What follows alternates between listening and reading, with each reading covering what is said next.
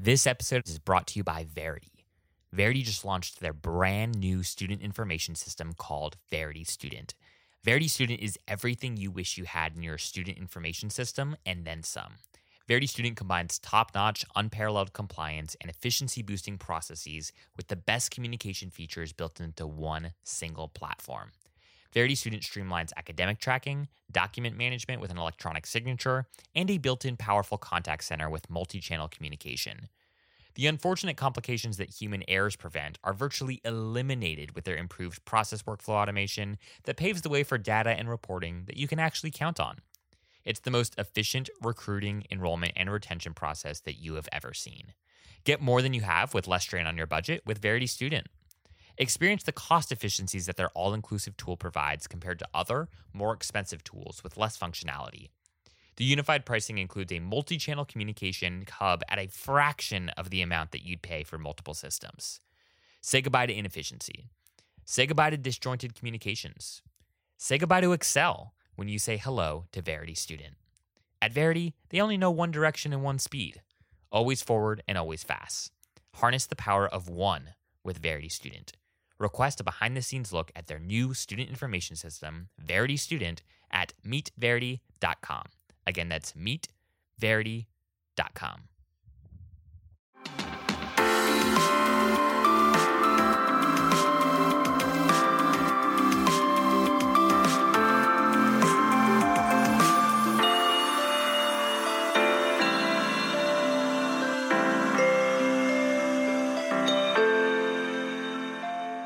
Hey everybody, and welcome to the show. This is part 2 of our Enrollment Marketing Benchmarks series that is brought to you by Enrollify's sister company, DD Agency.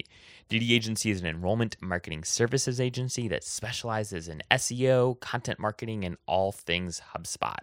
So this is part 2, as I mentioned, of our series. Part 1, we focused on event marketing and the new event marketing benchmarks. And if you did not get a second to listen to that episode, go ahead and scroll down to the show notes and you can click on over to that either now and listen to part 2 afterwards, or you can go ahead and circle back on that episode later, whichever you prefer. I gave a much longer intro than I'm going to give today about sort of the origin of this report, why DD Agency thought that in light of everything that happened in 2020, it would be worth putting together sort of a new benchmarks series. So if you want all the backstory, go ahead and listen to part 1.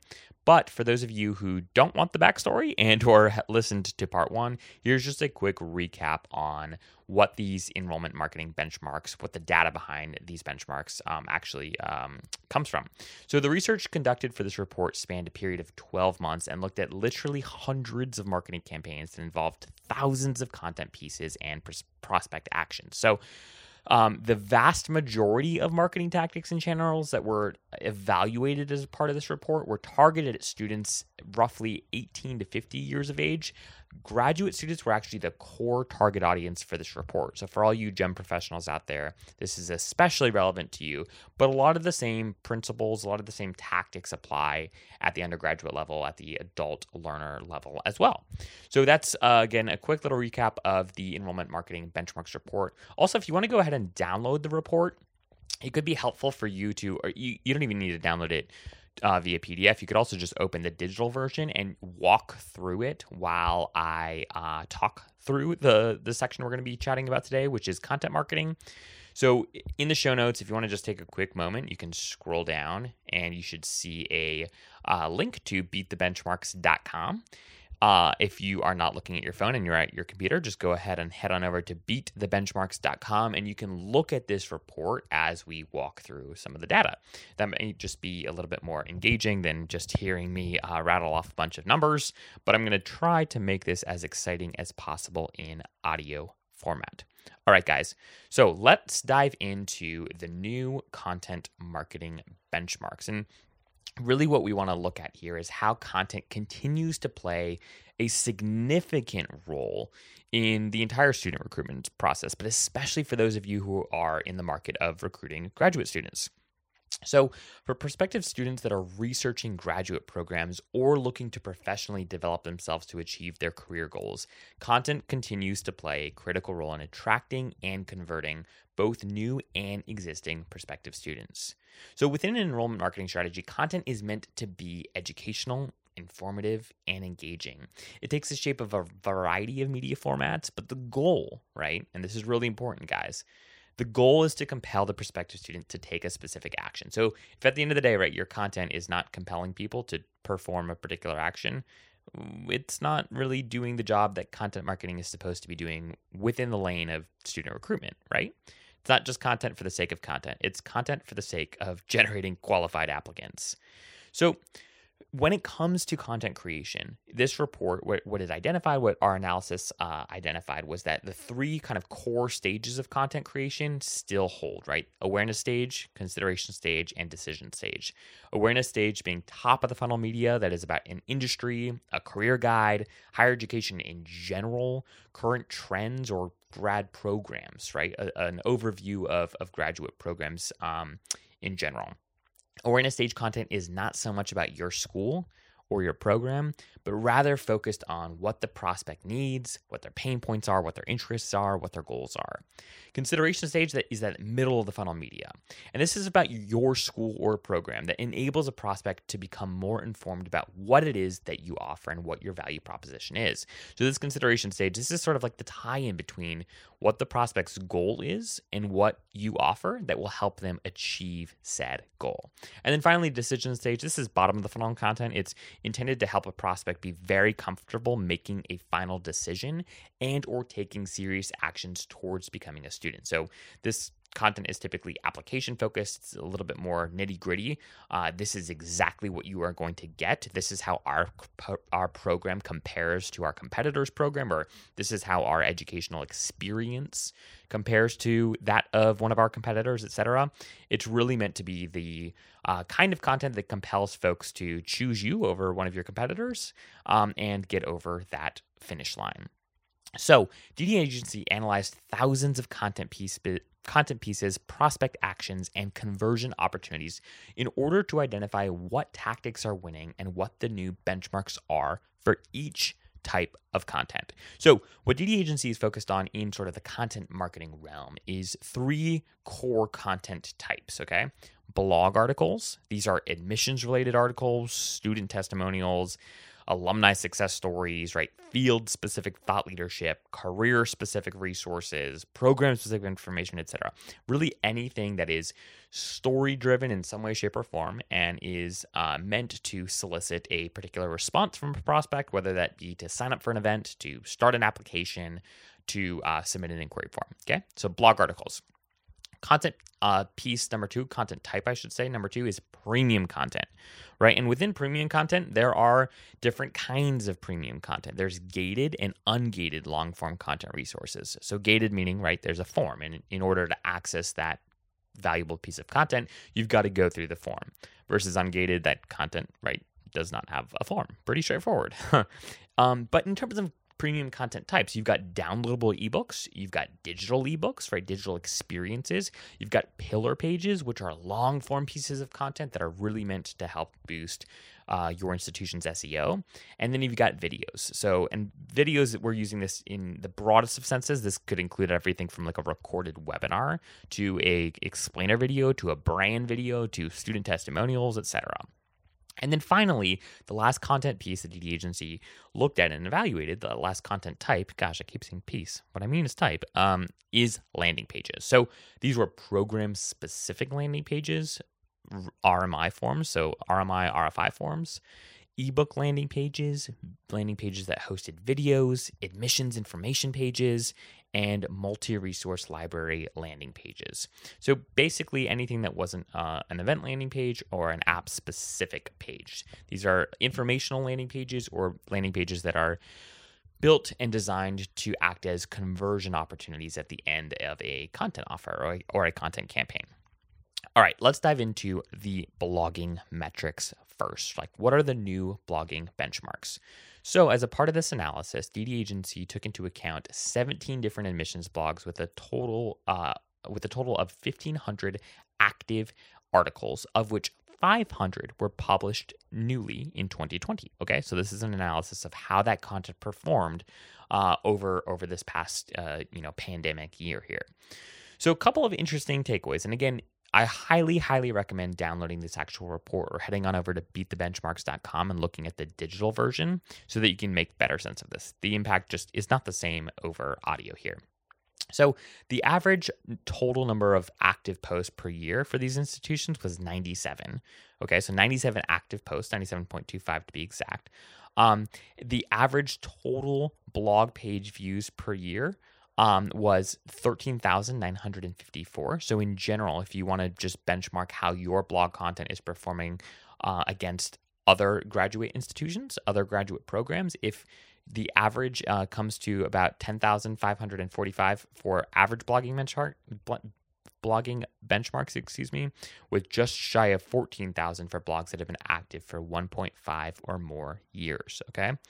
The average click per post is 2.68 for all blogging benchmarks and 3.7 for blogs that have been active for 1.5 or more years. And the average time per page view is about 175 seconds or just shy of 200 seconds for blogs that have been active for more than a year and a half. So what do these metrics actually mean? Well, the metrics that matter for blogging are as follows. It's really crucial in this analysis. It became very obvious that hitting that 18-month benchmark, that 18-month mark of being active and live as a blog is incredibly important. So blogs that are active for at least a year and a half generate 5 times the page views, 80% more average views per page, and 26 times higher traffic from organic search than blogs that have only been alive for less than a year, okay? So pretty dramatic. So if you're at that year mark right now and you're tempted to throw in the towel because you are spending all this time and energy and effort creating content and wondering whether or not it's actually working, keep on going, right? Because the data suggests that at that 18-month mark, about a year and a half in, that's where you really start to see the exponential part of the organic curve start to kick in. Second kind of metric that matters for blogging, longer posts get more engagement. So prospective students are demonstrating continued interest in blog content since the pandemic, especially longer posts that are more educational. So how-to posts, posts that are deep, tactical, etc. Shorter posts that are less than 700 words are getting low engagement as students are looking for more answers they can find on their own in their in the research process. So in general, if you are sitting down and planning out your editorial strategy, it is better to have fewer posts that are longer, right? So beyond that 700 word threshold, as opposed to more posts that are shorter. If, again, the goal is to increase engagement on this content from a ranking standpoint as well, right? The longer form the content is, the more valuable content, the more keywords that are baked into that content, the better chance that page has at ranking around the target terms that your institution or your program is interested in ranking in. And then finally, the 75-25 rule applies when it comes to blogging. So looking at grad school blogs with at least 50 active posts, just the top 10 most viewed articles for these blogs were responsible for 70% of total traffic, okay? So in general, what this means is that 75% of your traffic, of the traffic that is coming to your blog, will come from your top 25% of articles. So not every article is going to be this, amazing grand slam here, but you need to try multiple topic clusters and article styles in order to achieve the big wins.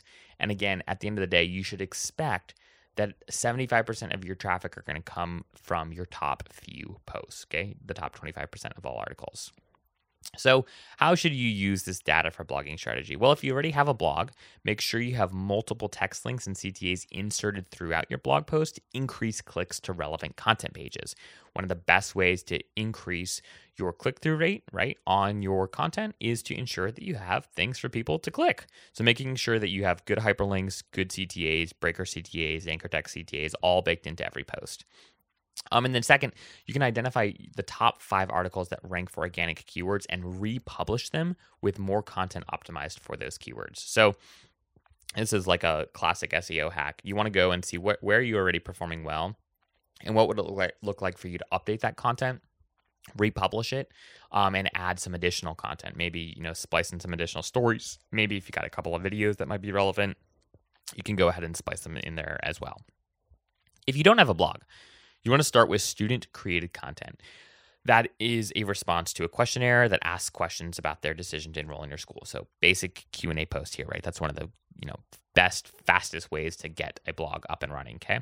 Repurpose faculty content that you already have and figure out a way to maybe translate some of that content into, marketing talk. So it's a little bit more compelling and a little bit less academic, but faculty content is one of the best ways to actually increase your SEO around particular industry trends, right? Because, again, they are the thought leaders in the space.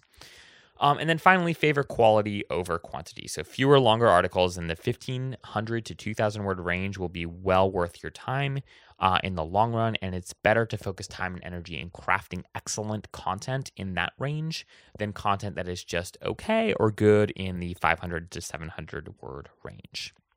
All right, so that is your update on the state of blogging. Now let's talk about gated content benchmarks, okay? So what we're going to be talking about here is what the new benchmarks for premium content offers that include program-specific content, general admissions content, and recorded webinars, what those new benchmarks are. And again, the purpose of this is so that you can compare these benchmarks against your own performance. So if you don't have a good understanding of how your current enrollment marketing strategies are performing, it's really good to start there, right? HubSpot is an incredible tool for marketing attribution if you don't have one already. But you really need to understand sort of like what your own baselines are, right? What your benchmarks are so that you can compare it against these industry standards.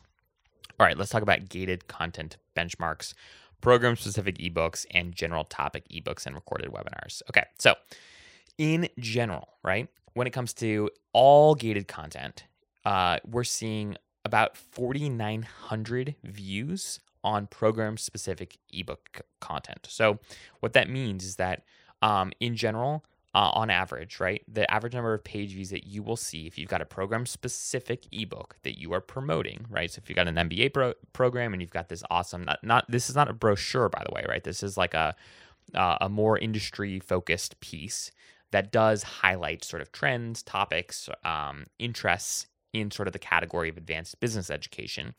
If you've got a piece of content like that, on average, you're going to see about 4,900 views to that page. The average submissions you're going to receive is about 209, and the average submission rate is about 4.3%. Okay, that's not a bad average submission rate for a piece of premium content. Okay, average new contacts that you'll generate from a program-specific ebook about 128, and the average new contact conversion rate, right, as opposed to submission rate, which is people that are new and people that are known, average new contact conversion rate is 2.6%.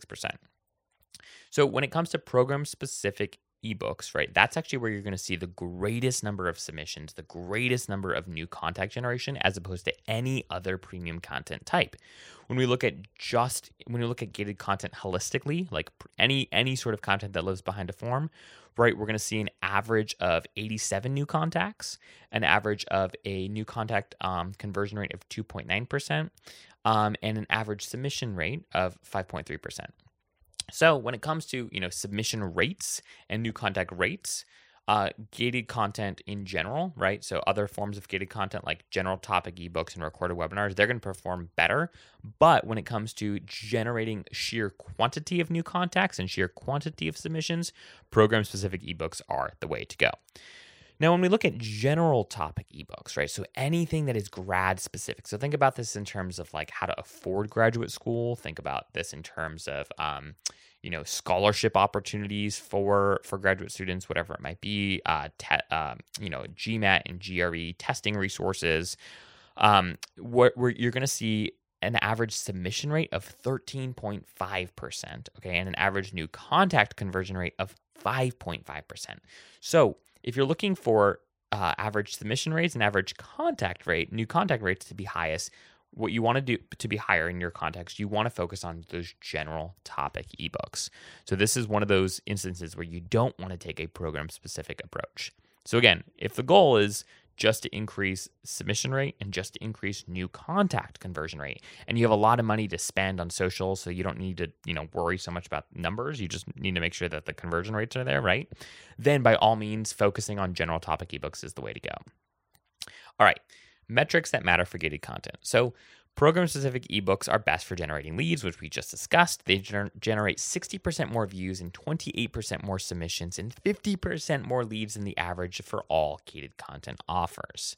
General content gets conversions faster. So again, if you are trying to get, if you gotta generate leads and new inquiries like ASAP, you should proceed with a campaign that's focused on a general content piece. There are 4 form fields, or the most common amount of fields, across all content types. Looking across all gated content types, landing pages, recorded webinars, ebook downloads, etc.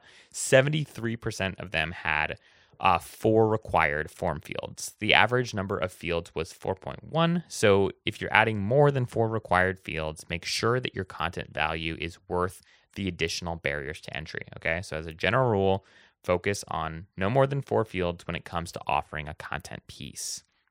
So how should you use this data for gated content strategy? So for graduate schools with multiple programs, like if you are responsible for, raising all boats, start at the bottom of the funnel with decision stage content and work backwards. Why? Well, you want to capitalize on all the traffic and all the low-hanging fruit that you already have. So admissions resources, scholarship and grant guides, etc. Favor general content first and then move to program-specific as your resources and time allows. And make sure that you're gating any existing content resources that you already have. So if you've got program brochures out there and you're just giving them away for free right now, you don't know who these people are, throw a quick, simple. I like quickle. That's a cool word. I think I'm going to use that. Throw a simple form up and just ask for 3, 4, no more than 5 fields of information in exchange for access to that program brochure. So for small departments with only a few programs, so you don't have to worry about marketing to the masses, start at the middle of the funnel with consideration stage resources. So compare and contrast guides, right? Talking a little bit more about why you should pursue an advanced degree in a specific field. Talk about sort of like the, BLS sort of like projections for growth of industry. All that kind of insight should be baked into a beautiful consideration piece. And then you want to record your virtual events and re-promote them as recorded webinars. This is a tactic that is working really, really well for departments with only a few programs. All right, let's talk about ungated content. So again, ungated content are general pillar pages, program-specific pillar pages, resource libraries, and program info pages. And the best way to think about gated content is just content that doesn't include a form, okay? So what we're seeing for general pillar pages, and again, pillar pages are long form pages. They're meant to rank for specific terms. They might include 4,000 to 10,000 words on that page, right? So these are not just blog posts, and they're not lead focused landing pages either. So in general, pillar pages are generating about 2.2. They have 2.2 secondary conversion offers as associated with the core content offer. They've got 36 average secondary content submissions. And so what this means is, what do we mean by secondary content conversions and secondary content submissions? What we mean is these are content offers that are not the actual core page. So the core page itself is a content offer, right? So a general pillar page, maybe it's everything that you need to know, everything that moms need to know before going back to grad school. Maybe you write a full-fledged sort of resource for moms who are thinking about going back to grad school. A secondary conversion offer could be something like, come to this information event, right? Or a secondary content submission offer could be something like, download this financial aid guide for coming back to grad school, whatever it might be. So in general, what this is saying is that secondary content submissions and secondary content offers are really, really, really important when it comes to general pillar pages. When it comes to program-specific pillar pages, we're actually seeing the greatest time spent on these pages. So an average of 203 seconds are being spent anytime you're working on a program-specific pillar page, okay? So program-specific pillar page, right? If a general page is everything, mom should know before going back to grad school, a program-specific pillar page might be everything moms should know before pursuing a master's in education, or, everything moms should know before pursuing a master's of science in nursing, or whatever it might be. That's program-specific. And we're actually seeing, the greatest time spent per page view on this particular content type. And last but not least, resource libraries and program info pages. When it comes to resource libraries and program info pages, you really want to be focused on ensuring that there are very clear pathways to conversion. Okay, so what this means is, like, a resource library, think about this as a place where you would house all of your different ebooks or all of your different videos or all of your different content offers. One of the challenges that folks make is they look at these resource pages as simply sort of like splash pages to the actual conversion offer, right, on of each resource on a different landing page.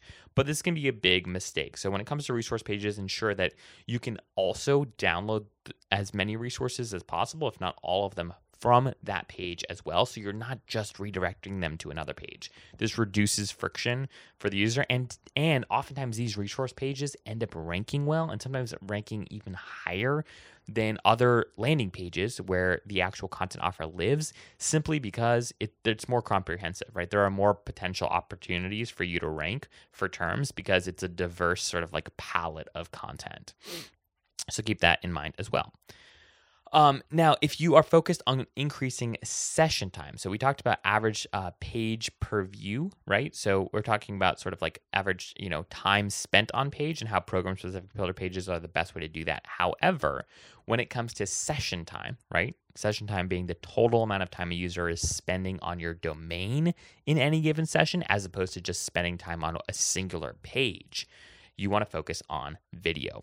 Video is the best way to increase session time. With a 50% higher session time than the average for all ungated content, video is clearly keeping your prospects on your site longer, which is a big, big, big factor for improving your SEO rankings, okay?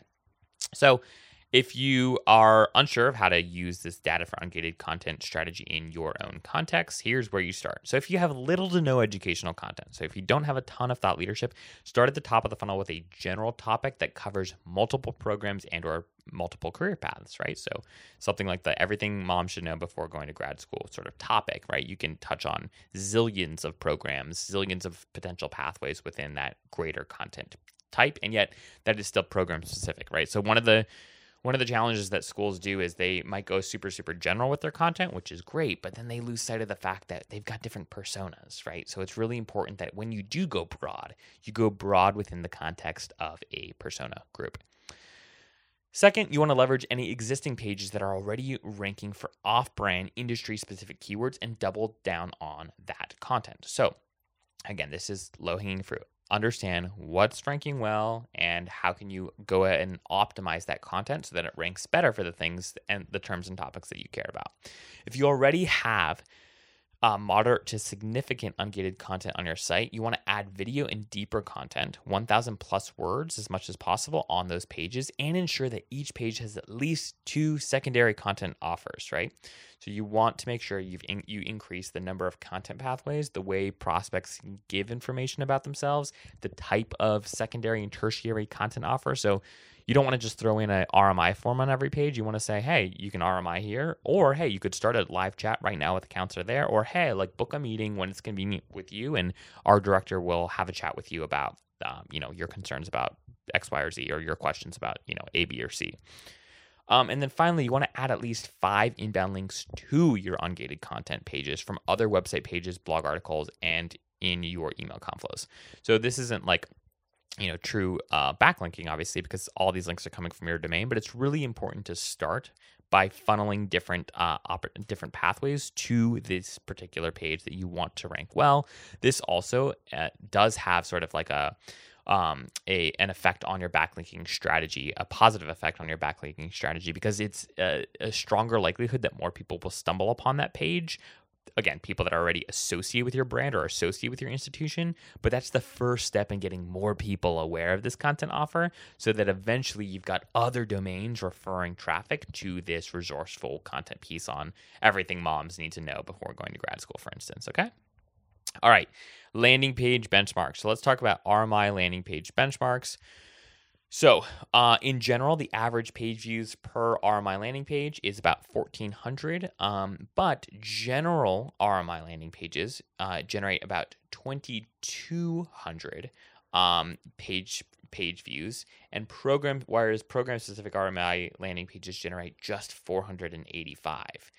average submissions on general RMI landing pages. So again, landing pages that are not program specific, 525 average submissions, only 17.6 submissions for program specific RMI landing pages. Okay, so in every category that we're seeing here, new contacts too. So the average new contact conversion rate, right? So people that are brand new to your school on general RMI landing pages, 18.7%, only 2.1% for program specific landing pages. So multiple program RMI gets the most leads. So again, this isn't shocking. It's just important to understand that, like, you know, more often than not, school, a lot of traffic is going to be driven to your general RMI forms. And this isn't to say that program specific RMI forms don't matter. It's just to say that, like, when resources are limited, and if you don't have tons of time to create tons of forms, and you don't have the opportunity to create, you know, unique workflows for every point of entry, you're better off consolidating resources around school-specific and or even just sort of like general grad program-specific as well. So school-specific meaning like group all your, you know, business programs under the School of Business, right? And as opposed to having a unique RMI form for just the, you know, part-time MBA and a unique RMI form for just the online MBA. So pretty straightforward as well. One last thing to note here is that the average number of form fields for RMI forms is just over 5, which is also the most common out of all ROI forms analyzed. So hands down, this is the sweet spot for most schools. So when it comes to inquiry forms, okay, you don't want 20 to 25 fields. You want 5. If you want to increase inquiries, if you want to increase quality contact generation, reduce the barriers to entry, reduce the number of form fields that are required for people to request more information about your program. Okay. So how to use this data for RMI landing page strategy for grad schools with multiple programs. Make sure you don't have more than 5 or 6 form fields, right? It makes sure just about every other website and landing page has a link that drives prospects to this landing page, right? All roads need to lead gen. And then for smaller schools with just 1 to 3 programs, it likely makes more sense to have program-specific RMI landing pages, even if you've only, you know, even though the data says you should group things otherwise, simply because you've only got a couple of programs, and you, in that case, you want to make sure that, right, the experience that you're delivering to prospects is succinct and is clear.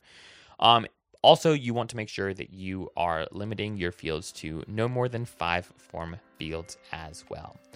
All right, guys, well, that does it. And hopefully this was helpful. I know that was a lot of information and a lot of stats, but these are the new content marketing benchmarks.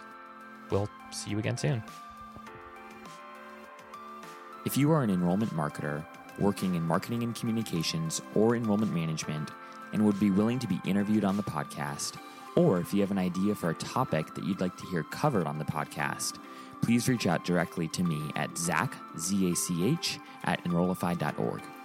We sincerely look forward to working with you to make Enrollify the most trusted, go-to digital resource for enrollment marketers out there.